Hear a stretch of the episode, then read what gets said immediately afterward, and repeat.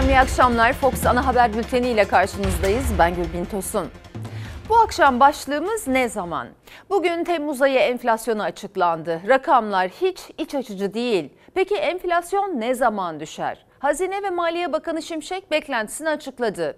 Çöl sıcakları Türkiye'yi adeta yaktı. Ne zaman mevsim normallerine döneceğiz? Hepsini aktaracağız. Bu başlığa sizler de yazabilirsiniz. Hemen başlayalım bültene.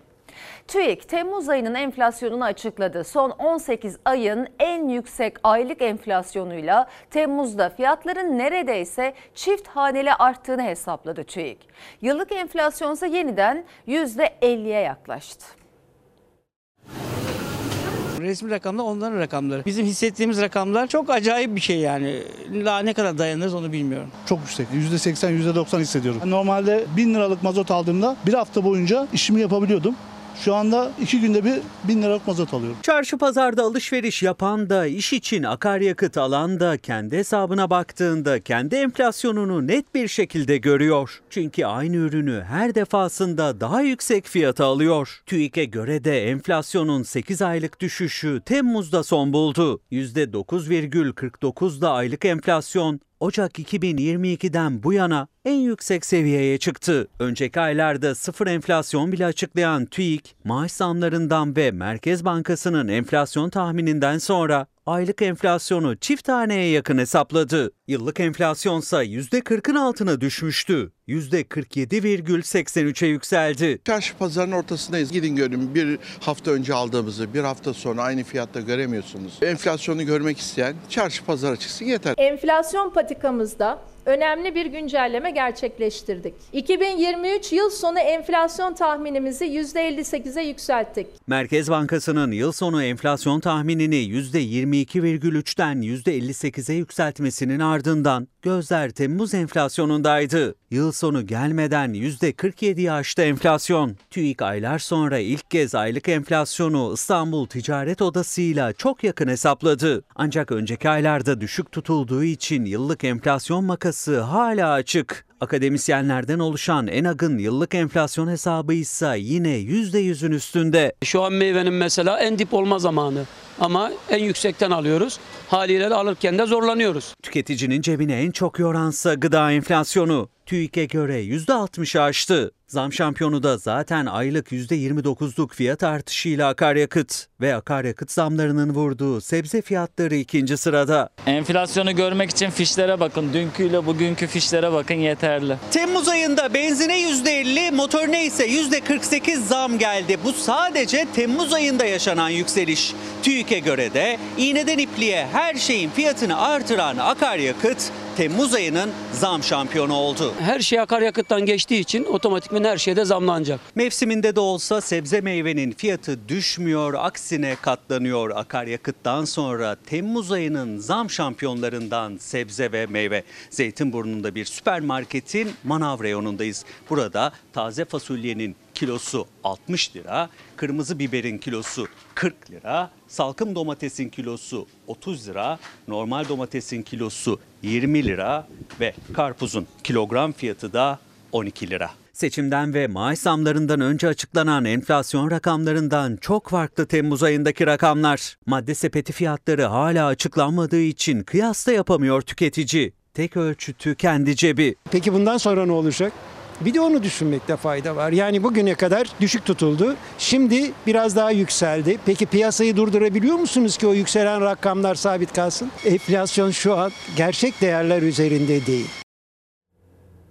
Yine Enag'ın açıkladığı rakamlarla arasında dağ kadar fark var. O can sıkıcı. Bir de hissedilen enflasyon var. İşte onunla da arasında uçurum var TÜİK rakamlarının. Yani TÜİK bildiğimiz TÜİK. Aylık oranınsa çift hanelerde enflasyon kontrolden çıktı algısı yayılmasın diye düşük gösterildiği yönünde yorumlar var. Algı önemliyse güvenilirlik algısı çok önemli. Enflasyon ne hikmetse maaş zamlarından sonra hızla yükseldi. Bu durum kurumun güvenilirliğine iyiden iyiye zarar veriyor. Bir de hatırlatmama gerek yok sanırım ama bunlar daha iyi günler. Hani yaz ayları özellikle gıdada, sebze, meyvede bolluk varken geldi bu rakamlar. Hazırlıklı olmak lazım ne kadar mümkünse. Efendim sekiz aydır düşüşte olan enflasyon milyonlarca memur ve memur emeklilerine verilen maaş zammının hemen ardından yükselişe geçti. Emekliler de memurlar da muhalefet de. Hükümet düşük zam vermek için enflasyonu ilk altı ay düşük gösterdi tepkisinde. Hazine ve Maliye Bakanı Mehmet Şimşek ise enflasyonun düşüşü için iki bin yirmi dördün ortasını işaret etti. Hile yapıldı. Zamlar Temmuz ayına yansıtıldı. Haziran ayı enflasyonu yansıtılmış olsaydı Temmuz ayında memurda, emeklide çok daha yüksek ücret artışı alacaklardı. Çalışanlar, emekliler, memurların zam oranlarıyla oynamaya başladı. Gittikçe şaibeli hale geldi. İlk altı ay için yapılan enflasyon düşük gösterilerek maaşlara gelecek zamların düşük çıkması sağlandı. sekiz aydır düşüşte olan enflasyon milyonlarca emekli ve memurun zam oranları belirlendikten bir ay sonra son elli dokuz yılın en yüksek Temmuz ayı enflasyon rekorunu kırarak yükseldi. Haziran ayında yüzde üç virgül doksan ikilik aylık enflasyon maaş zamlarından bir ay sonra Temmuz ayında dokuz virgül kırk üç oldu. Sadece bir ayda altı puanlık fark oluştu. Muhalefete sendikalara göre TÜİK çalışanların, emeklilerin zam oranından yani cebinden çaldı. Gıda enflasyonu bu ay altmış virgül yedi çıktı. En yoksul kesimin enflasyonu yüzde doksan beşlere vardığını görüyoruz. Emeklilerin enflasyonu ise yüzde yetmiş beşlere vardı. Genelde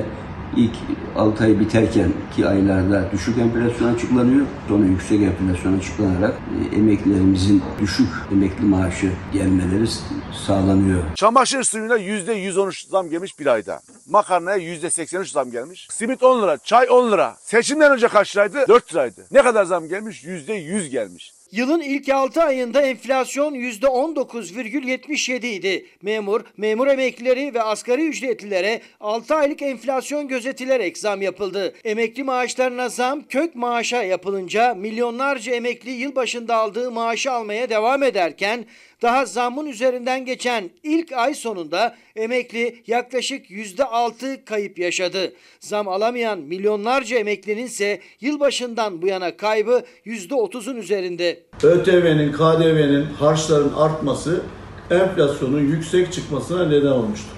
TÜİK bu hesap oyunlarıyla daha yüksek olan enflasyonu düşük göstermiştir. TÜİK'in bu konuda yalnız olmadığını gördü. Merkez Bankası daha bir ay önce yüzde yirmi iki olur dediği iki bin yirmi üç sonu enflasyon tahminini de asgari ücret, maaş, aylık ayarlamaları tamamlandıktan sonra yüzde elli sekize çıkardı. Deva Partisi lideri Ali Babacan da son elli dokuz yılın en yüksek Temmuz enflasyonu olduğunu söylerken Hazine ve Maliye Bakanı Mehmet Şimşek iki bin yirmi dördün ortasından itibaren enflasyon düşecek dedi. Bir yıl sonraya randevu verdi. Memur sen de hedef değil gerçek enflasyonla masaya gelin çağrısı yaptı. Para politikası duruşunun olumlu etkisiyle iki bin yirmi dört yılı ortasından itibaren yıllık enflasyon düşmeye başlayacak. Enflasyon işte iki ay sonra düşecek, üç ay sonra düşecek, beş ay sonra düşecek diye diye şimdi iki bin dört yılının ortasına kadar tehir edildi. Unutmayalım ki Sayın Şimşek, Bakan Nebati de böyle diye diye gitti. Bu aslında enflasyonla ben mücadele etmeyeceğim, enflasyonun ipini koyverdim gidecek demenin bir başka ifadesidir diye düşünüyorum. Kamu işvereni on dört Ağustos'ta sunacağı teklifte memur senin öngörülerine dikkate alarak enflasyon hedefleri üzerinden değil, piyasa gerçekleri üzerinden teklifle gelmelidir. Hükümet iki bin yirmi dört ortasından itibaren enflasyon düşecek derken maaşlarına bir lira dahi zam alamayan yedi bin beş yüz liraya mahkum emekliler için hiçbir adım yok. Bu sabah açıklanan verilere dönersek bir de yeni başkanın açıkladığı yıl sonu hedefi var Merkez Bankası'nın yüzde elli sekiz. beş ay daha var yıl sonuna oysa ki onun tutturulabilmesine imkan yok belli ki. Peki Mehmet Şimşek'in de iki bin yirmi dördün ikinci yarısı için beklentisi var sadece, ona ne demeli? Ancak enflasyon düşmeye başlar beklentisi o da. O zamana dek enflasyonla mücadele edilmiyor mu ya da edilmeyecek mi gerektiği anlamda? iki bin yirmi dördün ilk yarısındaki seçimlerden sonrasına mı saklandı sıkı tedbirler? Bunlar da ekonomistlerin dillendirdiği sorular. Eğer öyleyse bu sorulara cevabı evetse bu soruların vay halimize vay. Devam edelim haberle. İş yeri kiralarına zammın oranı belli oldu tabii böylelikle. yüzde elli yedi virgül kırk beş zamlanacak kiralar. Artan maliyetler zaten esnafı zorlarken bir de yüksek kira zammıyla başa çıkmaya çalışacaklar. Kaçtan kaça çıktı sizin kiranız? on üçten yirmi üçe çıktı. Yani yasal sınırın çok üzerinde bir zam. Aynen öyle. Dükkan sahibi bana yaptı, kimse engel olmadı. Çok yüksek. Bugün otuz milyar veren elli bin lira verecek. Enflasyonun açıklanmasıyla esnafın Ağustos ayındaki kira zammı da belli oldu. yüzde elli yedi virgül kırk beş. İşyerlerinin en büyük gider kalemlerinin başında geliyor kira. Daha da yükselecek. Esnafın maliyeti artacak. Evlerde yüzde yirmi beş olarak devlet sabit kıldı ama işyerlerinde herhangi bir opsiyonu yok. Her sene daha fazla geliyor üzerine. Esnaf olarak hepimizi mağdur ediyor. Maliyetler artıyor. Enflasyon oranıyla birlikte işyerlerine yapılacak kira zam oranı da belli oldu. yüzde elli yedi virgül kırk beş. Her kira zammı esnafın maliyetini de arttırıyor. Kiranın mali- maliyeti yüksek. on ikilik ayran altmış sekiz lira olmuş. Bugün zam geldi. Biz kalkamıyoruz zaten altından. Vergilerimiz yüksek. K D V yüzde sekizden yüzde ona çıktı. Çalışanın maliyeti, etin maliyeti çok yüksek. Esnafın nefesi yetmiyor maliyet kalemlerini saymaya. Hemen hepsine günden güne zam geliyor. Konut kiralarındaki yüzde yirmi beş sınırı iş yerlerinde yok. Sözleşmelerini bu ay yenileyecek esnaf için yüzde elli yedi virgül kırk beşlik zam on beş bin liralık kiranın yirmi üç bin altı yüz liraya, elli bin liralık kiranınsa yetmiş sekiz bin yedi yüz liraya çıkması demek. Kira, enerji, enflasyon, personel giderlerimiz, finansa erişim ve finansın maliyeti oldukça yüksek bir duruma geldi. Moda ve hazır giyim üreticileri yani tekstil sektörü de başta kiralar artan maliyetlerin altından kalkamıyor. Kepenk kapatmaya başladılar, istihdamı daraltıyorlar. Sosyal Güvenlik Kurumu'nun verilerine göre beş yüz seksen iki işletme kapanmıştır. Yaklaşık on aylık bir sürede yüz elli dokuz bin kişi işten çıkarılmıştır. Bu tığ gibi büyüyecek. Üretici ve esnaf bir an önce kira düzenlemesi bekliyor. Sınır yüzde elli yedi virgül kırk beş olsa da çoğu mal sahibi çok daha fazlasını istiyor. Sadece e, esnafın sırtına yüklememeli. İş yerlerinde sınır yok. İş yerleri için sınır istiyoruz. Bir iş yeri tutarken bir senelik tutmuyorsunuz. on seneye göre plan yapıyorsunuz. Cumhurbaşkanlığı Strateji ve Bütçe Başkanlığı'nın hazırladığı rapora göre altı aylık bütçe açığı dört yüz seksen üç milyar liraya ulaştı. ÖTV'den elde edilen gelirse geçen seneye göre yüzde doksan altı artarak üç yüz yirmi beş milyar liraya yükseldi. Yani tüketici ödüyor, hazinenin kasasında açık kapatılmaya çalışılıyor.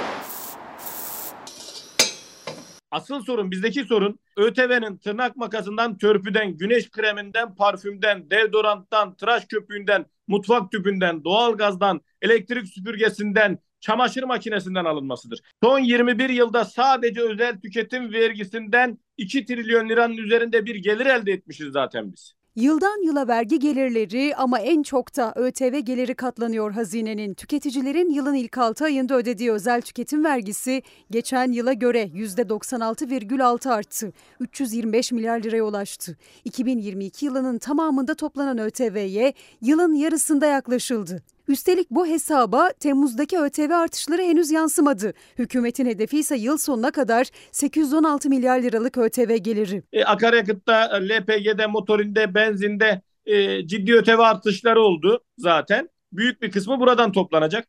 Bunun yanında alkol ve tütün ürünleri, dayanıklı tüketim malları, her vatandaş her gün bu özel tüketim vergisini ödeyerek aslında hazinenin kasasına katkı yapmış olacak. Cumhurbaşkanlığı Strateji ve Bütçe Başkanlığı hazırladı vergi raporunu. Hazinenin ÖTV gelirindeki artış büyük, yüzde doksan altı virgül altı. Yani ilk altı ayda geçen yılın aynı döneminin iki katı kadar ÖTV ödedi tüketici. Zaten son yıllarda hazinenin ÖTV'den elde ettiği gelir katlandıkça katlanıyor. Türkiye'de yılın en sıcak günlerinden biri daha yaşanıyor ve uzmanlar uyarıyor. Mümkün oldukça güneşin altında durmayın. Eğer güneşin altında durmak zorundaysanız da güneş kremi kullanın sağlığınız için. Bu anons her ne kadar bu habere ait gibi görünmese de güneş kreminin ÖTV'sinin yüzde yirmi olduğunu söylediğimde tam da aslında bu habere ait olmuş olacak. Ve hatta elimde tuttuğum bu mikrofon ve şu anda bu anları kaydeden kameranın da ÖTV'si var. Şu dakikalarda elinizde, gözünüzün önünde olan, kanal değiştirmek için kullanmak zorunda olduğunuz televizyon kumandasının da ÖTV'si var. yüzde yirmi.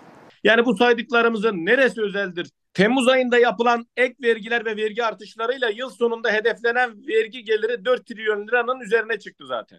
ÖTV'nin payı ne kadar oldu? ÖTV'nin payı da sekiz yüz on altı milyar liranın üzerine çıktı. ÖTV'nin payı yüksek. Kurumlardan alınabilen vergi geçen yıl aynı dönem ÖTV'den fazlaydı. Bu yıl ÖTV geliri diğer kalemleri solladı. ÖTV'nin açılımı özel tüketim vergisi ama geldiğimiz noktada artık ömür tüketim vergisine döndü maalesef.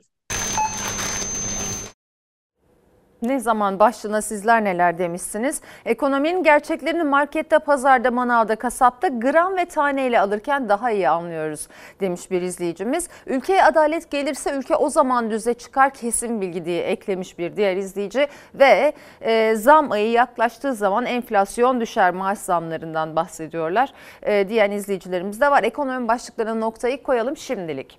Türk Silahlı Kuvvetleri'nin yönetim kademesini yeniden şekillendirecek Yüksek Askeri Şura toplandı bugün. Şura'da yeni Genelkurmay Başkanı belli oldu. Genelkurmay Başkanlığı'na ikinci Ordu Komutanı Orgeneral Metin Gürak atandı. Kara ve Hava Kuvvet Komutanları emekliye sevk edildi. Komutanlıklara yeni isimler atandı.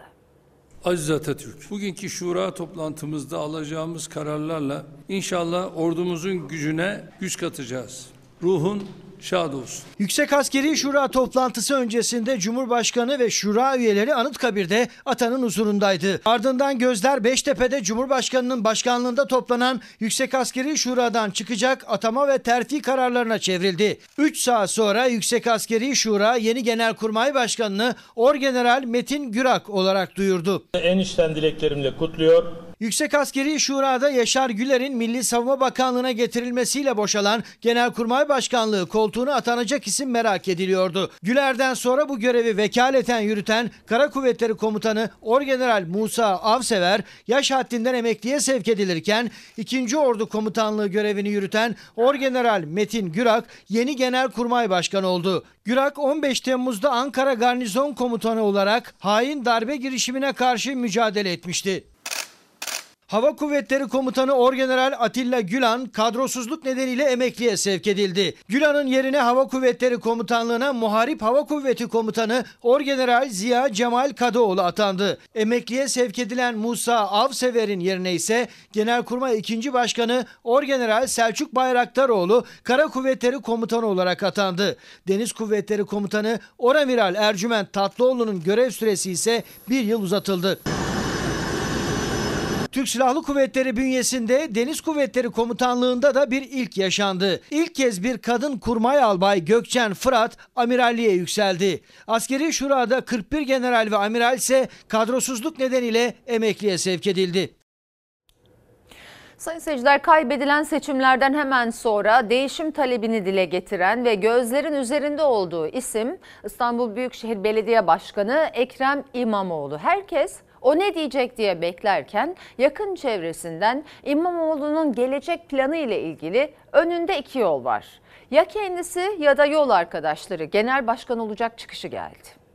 Parti genel merkezimiz Ekrem Bey'i aday göstermek zorunda. Ekrem Bey de aday olmak zorunda. Bunu bir kader kilitlenmesi evet. diye niteliyorum. Ülkemi, vatanımı, milletimi, şehrimi, on altı milyon hemşerimi, partimi, partililerimi düşünecek ve bu konuda en sağlıklı kararı vermek zorunda olduğumuzu ben ve benim gibi düşünen insanlar zaten biliyor. Eski C H P Genel Başkanı Murat Karayalçın, İmamoğlu'nun İstanbul Büyükşehir Belediye Başkanlığı'na yeniden adaylığı için kurdu bu cümleleri. Kader kilitlenmesi olarak niteledi. İmamoğlu cephesinde ise gözler ondan gelecek manifestoda. Ama daha önce yakın çevresi konuştu. Önünde iki yol var. Ya kendisi genel başkanlığa aday olacak ya da yol arkadaşını aday gösterip İstanbul adaylığını ilan edecek diyerek. Önümüzdeki günlerde, zamanlarda alacağımız kararlar ya da çizeceğimiz yolculuklara büyük katkılar sunacağını söyleyebilirim. Arkadaşlarımız genel başkan olabilirler. Ben niye genel başkanlığa adaysın demem. Genel başkan adayım olacak yoksa yeniden İstanbul Büyükşehir Belediye Başkanlığı için mi yarışacak?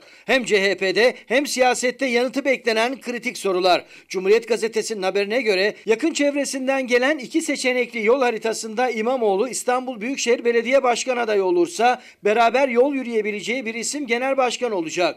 O isim kim bilinmiyor ama olası bir ağabey formülüne Murat Karayalçın aslında karşı ama herkes tamam der. derse genel başkan olurum mesajıyla şartlı evet dedi. Tarafların tümün, tümü anlaşırsa evet tüm, der misin? Tümünün tabii demez olur muyum? Ben kıdemli bir partiliyim. Tabii ki her siyasetçi gibi ben mensubu olduğum partinin Genel Başkanlığı'nı üstlenmek isterim. yetmiş dokuz yaşında olmama rağmen. Meseleyi makam meselesinin çok ötesinde değerlendirdiğimi ben ve benim gibi düşünen insanlar zaten biliyor. İmamoğlu, C H P eski genel başkanları Hikmet Çetin, Altan Öymen ve eski S H P genel başkanı Murat Karayalçın'la da buluşmuştu. O görüşmede eski genel başkanlar İmamoğlu'na İstanbul adaylığını işaret etti. İstanbul çok önemli. H D P destek verecek gibi görünmüyor. İYİ Parti de yok. Mutlaka kazanılması gerektiğini söyledim. Hepimiz o görüşü söyledik. Hiçbir seçim garanti değil. Hazırlık yapmak gerekiyor. Aday çıkarılsa bile Sayın İmamoğlu'nun hem H D P seçmeninden hem İYİ Parti seçmeninden oy alacağına Anladım. inanıyorum. yirmi sekiz Mayıs sonrası fırtınalar esen altılı masada yerel seçimde strateji ne olacak?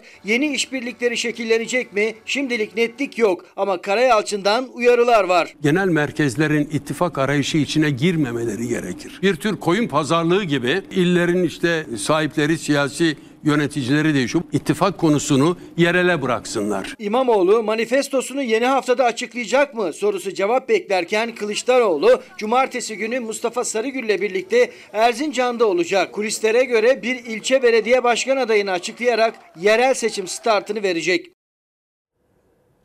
Devlet koruması altındaki çocukların bir cemaate bağlı derneğin yaz kampına götürüldüğü iddiası siyaseti ısıttı. Muhalefet, devletin sorumluluğundaki çocukların bir cemaatin kolu tarafından kampa götürülmesi skandal, sorumlular istifa etsin diyerek tepki gösterdi. Aile ve Sosyal Hizmetler Bakanlığı kamp iddialarını yalanlamadı. iki bin on dokuz yılında imzalanan protokolleri işaret etti. Bakanlık izni olmadan açılmış, cemaatlere, vakıflara ya da bunların kollarına ait eğitim verdiğini söyleyen, barınma hizmeti verdiğini söyleyen bir takım oluşumlar vardır. İstanbul'da devlet koruması altındaki çocukların bir cemaate bağlı derneğin yaz kampına gönderildiği iddia edildi. Aile ve Sosyal Hizmetler Bakanlığı ve Milli Eğitim Bakanlığı devlet koruması altındaki çocukların kırk gün kampa gönderildiğini yalanlamadı. Muhalefet tepkili. Bu suçtur. Buna izin verenler derhal istifa etmelidirler. Devletin koruması altındaki çocukları abi olarak yetiştirmek üzere kampa alınmasına neden izin veriyorsun? İstanbul Gazi Osman Paşa'da üç Temmuz on üç Ağustos arasında devlet koruması altındaki çocuklar iddiaya göre bir cemaate ait dernek ile kırk gün yaz kampı adı altında ve üstelik devlet görevlisi bir refakatçi olmadan bulundukları kurumların dışında bir başka adrese bir öğrenci yurdunda kırk günlük eğitim kampına alındı.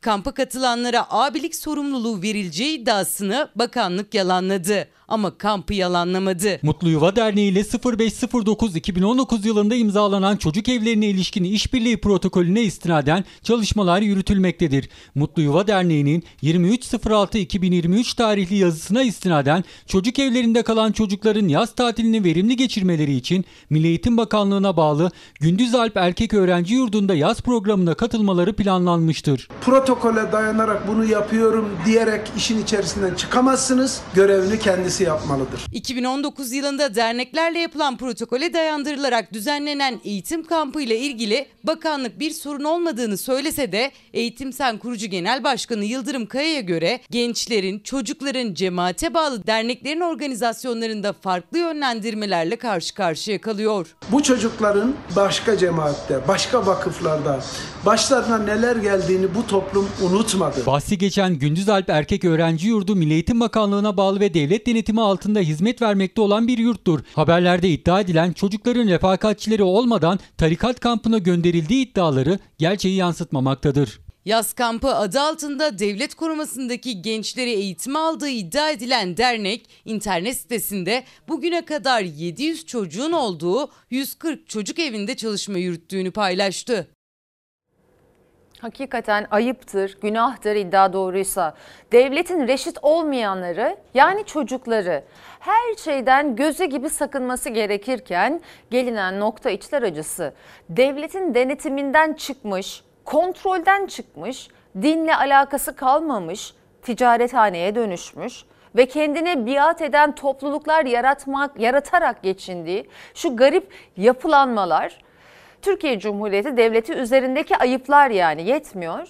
Bir de onlara kimsesiz çocuklarımızla mı besliyoruz? Aile Bakanlığı cevap vermeli. Bu çocuklar yaz tatillerini verimli geçirmeleri için, tırnak içinde onların ifadesiyle, ne gibi bir eğitim öğretime tabi tutulmuşlardır? Yine onların ifadesiyle bu sivil kuruluşlarda, bu derneklerde. Ve efendim şu tespitte çok can yakıyor ama çok doğru. Kendi çocuğunu göndermiyorsun, devletin koruması altındaki çocukları gönderiyorsun. Hakikaten hiç cemaatlerde, tarikatlarda okutulan zengin veya siyasetçi çocukları görüyor musunuz? Hemen hemen hepsi yurt dışında okutuluyor. Neden peki? Bunu iyi düşünmek lazım. İstanbul Esenyurt'taki tekel saldırısının tüm failleri yakalanmıştı. Bugün hakim karşısına çıktılar. Silahlı saldırganların tamamı tutuklanarak cezaevine gönderildi. İki gencin öldürüldüğü tekel baskını davasında sekiz kişi daha adliyeye sevk edildi. Silahlı saldırganlardan biri daha önce tutuklanmıştı. Diğer üç saldırgan için de tutuklama kararı çıktı. Onlara yardım ettiği ortaya çıkan beş şüpheli ise adli kontrol şartıyla serbest kaldı. Adliye önünde ise duruşma sırasında arbede yaşandı. Bir kişi gözaltına alındı. Hareketlilik gün boyu sürdü. İstanbul Esenyurt'ta dört kişinin silahlarla bastığı tekel bayisinde kan aktı. iki kişi hayatını kaybetti. Hazırlık soruşturması tamamlanana dek yayın yasağı getirilen saldırının ardından gözaltılar birbirini izledi. Güvenlik güçlerimiz toplum düzenini bozanları, suç işleyenleri hukuk önüne çıkartmaya kararlıdır. Suç ve suçlularla mücadelemiz aralıksız devam edecektir. İçişleri Bakanı duyurmuştu tüm silahlı saldırganların gözaltına alındığını. Sonrasında onlara yardım eden beş şüpheli daha yakalandı. Soruşturma derinleştirildi. sekiz şüpheli adliyeye sevk edildi. Saldırıya karışan üçü tutuklandı, beşi ise adli kontrol şartıyla serbest. Büyükçekmece Adliyesi girişinde gün boyunca polis otobüsleriyle perdeleme yaptı. Güvenlik tedbirleri sıkı tutuldu. Şüphelilerin yakınları arasında arbede yaşanınca polis müdahale etti, bir kişiyi gözaltına aldı. Birkaç saat sonra ise motosikletli iki kişi polisin dur ihtarına uymadı, onlar da yakalanıp gözaltına alındı. Türkiye bugün Eyyam-ı Bahur sıcaklarını iyiden iyiye hissetti. İstanbul'da denize girmek bile serinletmeye yetmedi. Üstelik bir hafta daha çöl sıcaklarının etkisi devam edecek. İstanbul'da sıcaklıklar devam ediyor. Büyükler çocuklar gibi eğlendi. Sıcağın keyfini yine... Çöl sıcağı diyorlar. Çöl sıcağı mı gerçekten? Vallahi şimdi Arapça bir isim koyma gereği niye duydular bilmiyorum. Çölde de bulunmadım. Yani normal sıcak. Sıcaktan ne yapacağını, ne diyeceğini şaşırdı İstanbullu. Eyyam-ı Bahur sıcakları geldi. Türkiye'nin dört bir yanında çöl sıcakları hüküm sürdü. Sıcaklıklar Marmara'da kırk dereceye yakındı. Ege, Akdeniz, Doğu ve Güneydoğu Anadolu'da ise termometreler kırk beş dereceyi zorladı. Nemle birlikte hissedilen sıcaklık daha da arttı. Nem oranı Antalya'da yüzde yetmiş iki olarak ölçüldü. İstanbullular Eyyam-ı Bahur sıcaklarında nemden bunaldı. Deniz çare olmadı. Nem en çok rahatsız eden, yoksa yani sıcağın kendisi fazla zarar vermez de nem zararlı. Gerçekten de çok sıcak. Zaten kaçtık buraya, gölgeye geldik. Tişörtüm durduğum yerde baktım, gölgede bile ıslanmışız. Yani oturduğumuz yerde bir yani herhangi bir efor da sarf etmedik. Mayın diyoruz ama evlerde de duramıyorsun. Klima kullansan bu sefer hasta ediyor. Eyyam-ı Bahur ya da çöl sıcakları. Geçen haftaki rekor sıcaklıklardan farkı bu kez nemin çok yüksek olması. Şu an İstanbul Caddebostan sahilindeyiz. Buharlaşmadan dolayı adalara olan görüş mesafesi de azaldı. Arap Yarımadası'ndan gelen Eyyam-ı Bahur diye bilinen çöl sıcakları kasıp kavurdu Türkiye'yi. İsveç'in serin havasına alışkın olan küçük Muhammed Furkan ilk kez böyle bir sıcakla karşılaştı. Ben orada doğdum en azından. Bu kadar sıcak görmüş müydün? Hayır. İnsan hep evde falan kalmak istiyor. Denize de girdik çıktık. Nasıl söyleyeyim? Denizin suyu çok çok sıcak. Her gün gelmeyeceğim. Yani ilk ve son diyebilirim. Neden? Çünkü gerçekten çok sıcak. Denize girmek serinletmedi mi? Hayır, serinletmedi çünkü denizde gerçekten çok sıcak. İstanbul Suadiye plajı da sıcak bir gün için aslında boş kaldı. Çünkü hava o kadar sıcak ki İstanbullular daha çok ağaç gölgelerinde serinlemeyi tercih etti. Denize girmek de yeterince serinletmedi. Ağacın altında oturuyoruz. Burası çok serin ama hemen şuraya dışarı çıktığımız zaman sanki böyle bir yangın var da yüzümüze geliyor gibi sıcak geliyor. Uzmanlar saat on bir on altı arasında dışarı çıkılmamasını istedi ama evde durmakta zordu. Evde klimalar işe yaramıyor, hiçbir şey işe yaramıyor maalesef. Gerçekten evde de nefes alamıyoruz artık. Ne yapacağımızı şaşırdık. Tüm canlılar etkilendi sıcaklardan. Ali Beyköy Barajı'nda su kemerlerinin gölgesine sığındı koyunlar. Meteoroloji tahminlerine göre çöl sıcaklıkları yaklaşık bir hafta daha etkili olacak. Böyle sıcak gidecekmiş. Ne yapmayı düşünüyorsunuz? Oturacağım böyle otur. Gitmesini bekleyeceğim.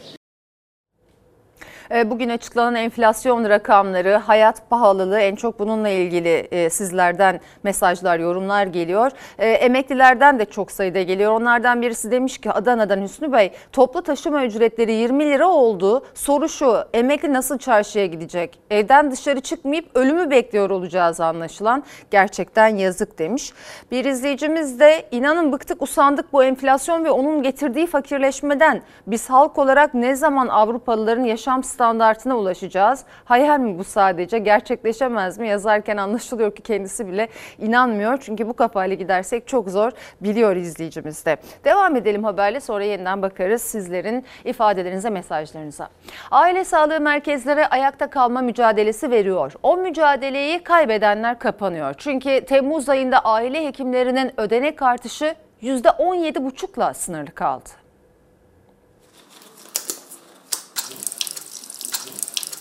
Mesela kullandığımız eldiven elli liradan yetmiş olmuş, yüzde kırklık bir artış. Sürekli kullandığımız pamuk otuz altı liradan yetmiş beş liraya çıkmış. Yani yüzde yüz onluk bir artıştan bahsediyoruz. Geçen yıl Aralık ayında altı bin lira kira verirken şu an on altı bin lira veriyoruz.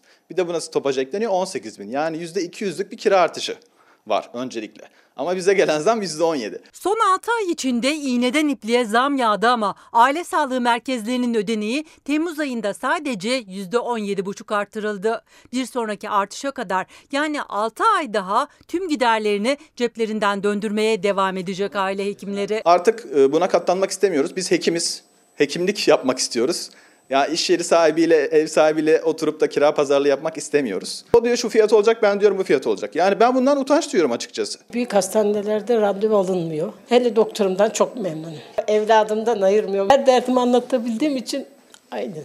on yıldır hastalarımın hepsini tanıyorum. Ne kronik hastalığı var ya da onun o şikayetinin ciddiye alınması gerekip gerekmediğini artık ben çok iyi biliyorum. Aile hekimliğinin mantığı da bu zaten. Hastaların ilk başvurduğu yer aile sağlığı merkezleri. Belirli bir ödenek veriliyor aile hekimlerine. Sonrasında tüm gelir gider dengesini hekimlerin kurması gerekiyor. Ancak giderlere zam üstüne zam gelirken ödenek artışı yüzde on yedi buçukla sınırlı tutuldu. Oysa İstanbul Bayrampaşa'daki bu aile sağlığı merkezinin kirası yüzde iki yüz arttı.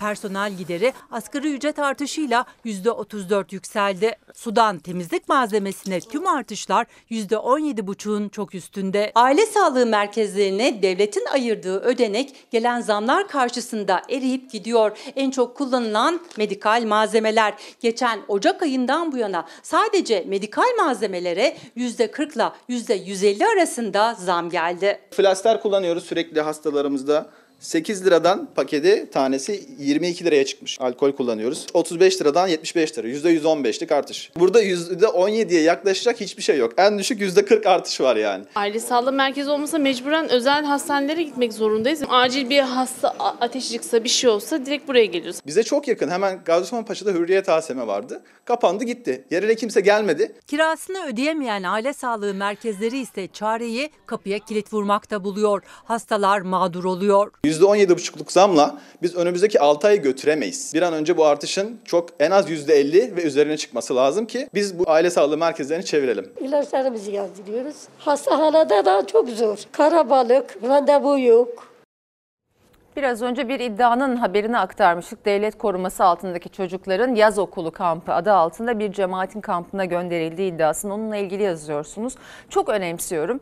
Bir izleyicimiz devlet koruması altında olan çocukları ne olduğu belli olmayan, sözde eğitim alacaklar diye bu cemaat kamplarına nasıl gönderirsiniz? Aile hizmetler, sosyal hizmetler, Aile Bakanlığı'nı da etiketlemiş. Kendi çocuklarınızı gönderdiniz mi? Çünkü yarın ne olacak? Pardon mu diyeceksiniz diye soruyor izleyicimiz.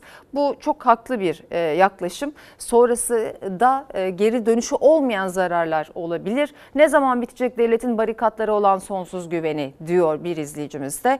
Ee, hakikaten devletin koruması altındaki çocuklarımız onlar. Yani onlar siz ne derseniz onu yapacaklar. Ee, Her şeyiyle sizlere emanet, devlete emanet. Ya düşündükçe içim acıyor gerçekten. E, Aile Bakanlığı bu konuyla ilgili açıklama yaparsa, daha net bir açıklama yaparsa çok sevineceğim tabii ben de. Şimdi haberle devam edelim. Kedisinin ölüm haberini alan sahibi kliniği bastı, veterinere şiddet uyguladı. Tıbbi eşyalara zarar verdi. Sağlıkta şiddet yasasının kapsamında olmayan veterinerler şiddete karşı tepki için altı Ağustos'ta bir günlük iş bırakma eylemi yapmaya karar verdi. Hayatımda ilk kez böyle bir saldırıya uğradığım için çok kızgınım, çok üzgünüm. Şiddet bu kez bir veterineri hedef aldı. Kedisinin ölümünden veterineri sorumlu tutan kişi veterinere tokat attı, şiddet uyguladı, muayene odasını darmadağın etti.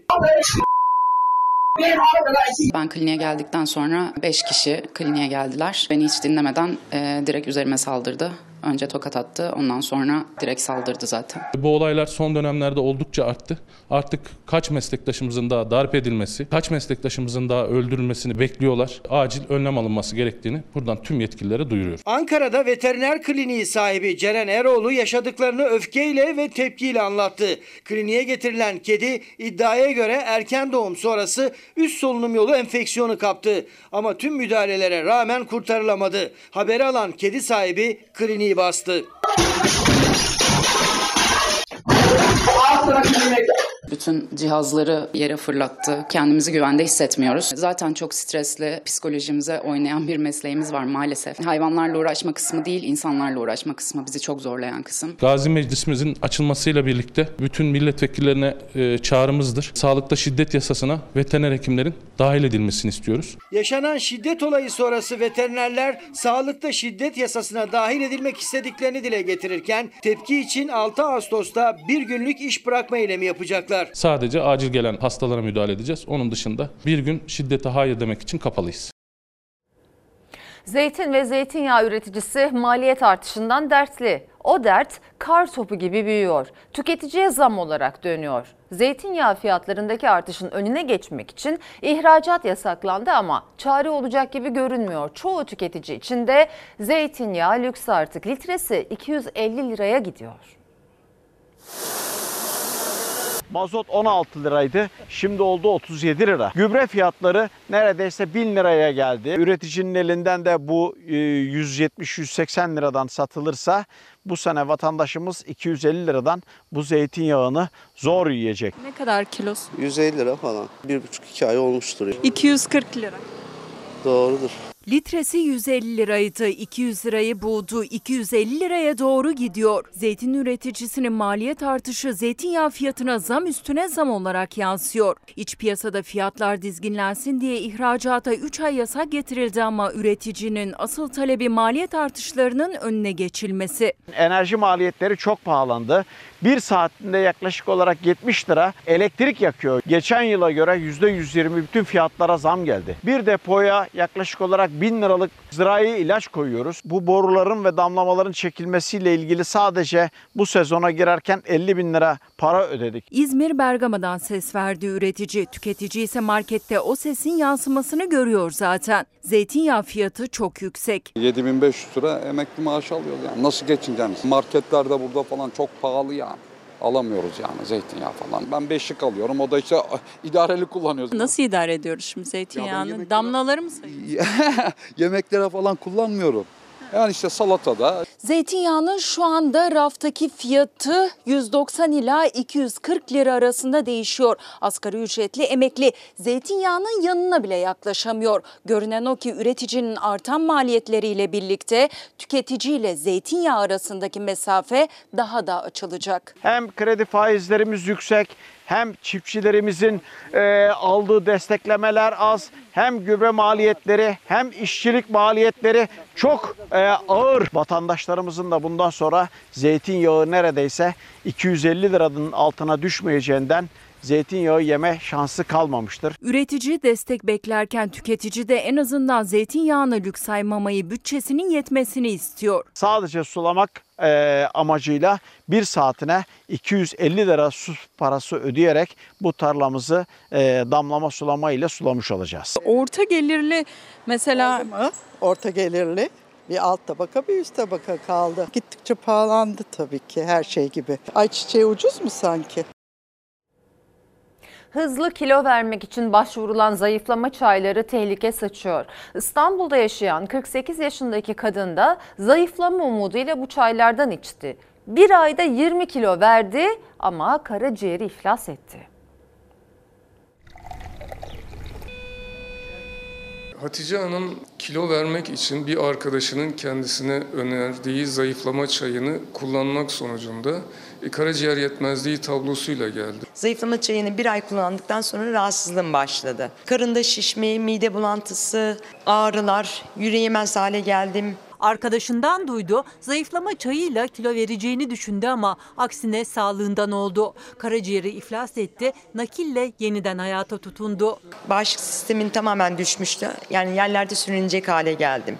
Çok şiddetli ağrılarım vardı. Gece uykusu, gündüz uykusu, hiçbir şey yoktu. Hekim kontrolünde olmadıktan sonra e, bu tür zayıflama çaylarının, kilo vermek için kullanılan ilaçların alınmasını önermiyoruz. Bunlar çok tehlikeli yollar açıkçası. İstanbul Kartal'da yaşayan kırk sekiz yaşındaki Hatice Barutçu kullandığı zayıflama çayıyla kilo vermeye başladı. Ancak kısa süre sonra rahatsızlandı, yoğun bakıma alındı. Karaciğer yetmezliği tanısı konuldu. Tedavi sonuç vermeyince kadavradan karaciğer nakledildi. O kadar zor ki kimseye tavsiye etmem. Zayıflama ilacı, zayıflama hapı. Kimseye sağlıklı kilo versinler. Ömür boyu ilaç kullanmak zorundayım karaciğer nakli olduğum için. Karaciğer nakliyle sağlığına kavuştu Barutçu ama ömür boyu dikkatli olması gerekecek. Doktorlarsa zayıflama çayları ve haplarının kullanılmaması için herkesi uyarıyor. Her insan nakil olabilecek şansa da erişemiyor. Çünkü ülkemizde organ bağışı da yetersiz maalesef. Bu pozisyona düşmemek için bilinçsiz ilaç kullanımından ve zayıflama çaylarından uzak kalınmasını tavsiye ediyorum.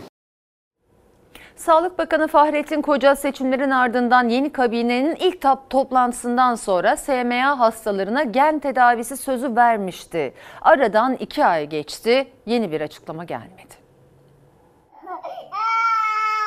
Şu an yirmi dört aylık.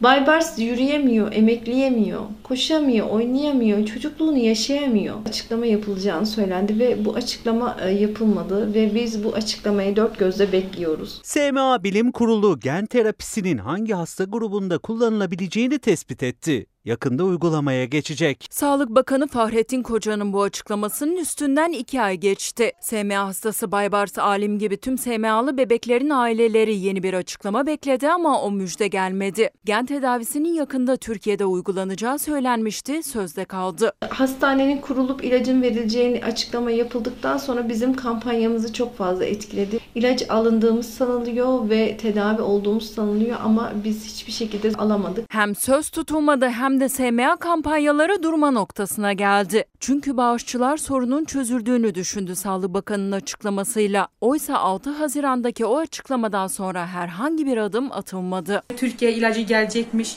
Hiçbir e, açıklama gelmedi. Evladım gökyüzüne hasret. Ne olursunuz Allah rızası için evladımın bir çaresi var.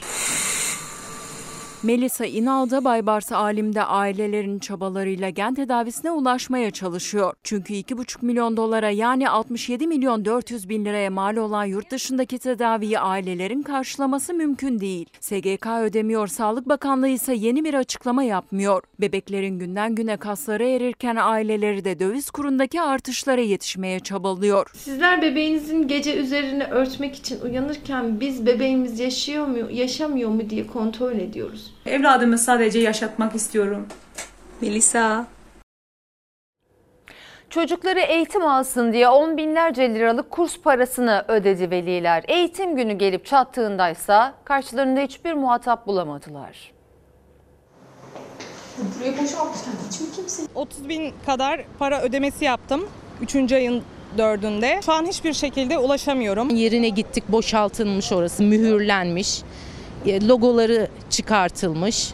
Hiçbir şey yok şu anda. Çocuklarının geleceği için binlerce lira ödediler, kursa kaydettirdiler. Eğitim günü geldiğinde ise kilitli kapıyla karşılaştılar. Veliler kimseye ulaşamayınca dolandırıldıklarını anladı, yargıya başvurdu. Kaydımızı yaptırdık, ücretimizi peşin ödedik biz de, önden yıllık ücretimizi. Biz otuz bin lira ödedik. yirmi sekiz bin lira dekontlarım elimde şu anda. Hiçbir şekilde ulaşamıyorum, bir haftadır ulaşamıyorum. bin dokuz yüz doksan altıdan beri bu işin içinde olduk. İşte birkaç tane şubeleri olduğunu falan işte broşürlerde de var zaten. Hiç aklımıza bir şey gelmedi yani, ne yalan söyleyeyim. İstanbul Büyükçekmece'deki kursun yetkilileri velilerden eğitim ücretini aldı. Önce dersler Mayıs ayında başlayacak dediler, başlamadı. Özel ders verip telafi edeceğiz dediler. bir Ağustos'a tarih verdiler. O tarih gelip çattı ama kurs kapı duvardı. Mayıs gibi başlayacaklarını söylediler aslında. Tadilatın uzadığını söylediler. Bunun için de özel ders ile te- telafi edeceklerini söylediler ve inandık. Maalesef mağduruz. Tabelaları sökülmüş halde, kapısıysa mühürlü kursun. Muhatap bulamadı veliler. Ellerinde dekontlarla soluğu savcılıkta aldılar, suç duyurusunda bulundular. Şimdi ara zamanı. Efendim, Fox Ana Haber Bülteni'ni burada noktalıyoruz. Fox'ta yayın dizimiz kısmetle devam edecek. İyi bir akşam geçirmenizi diliyoruz. Hoşçakalın. Can feda bir tek dostuma.